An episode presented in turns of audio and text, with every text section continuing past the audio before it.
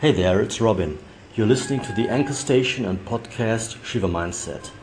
We offer you a daily dose of brief, thought provoking, and life improving fragments of pure and street tested wisdom.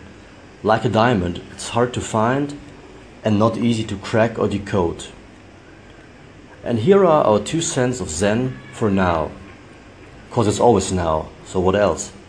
So, today my question for you is what is your kryptonite?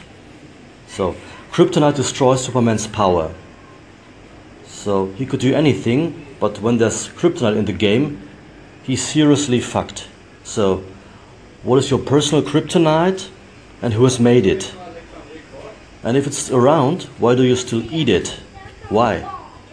So, until then, stay zen.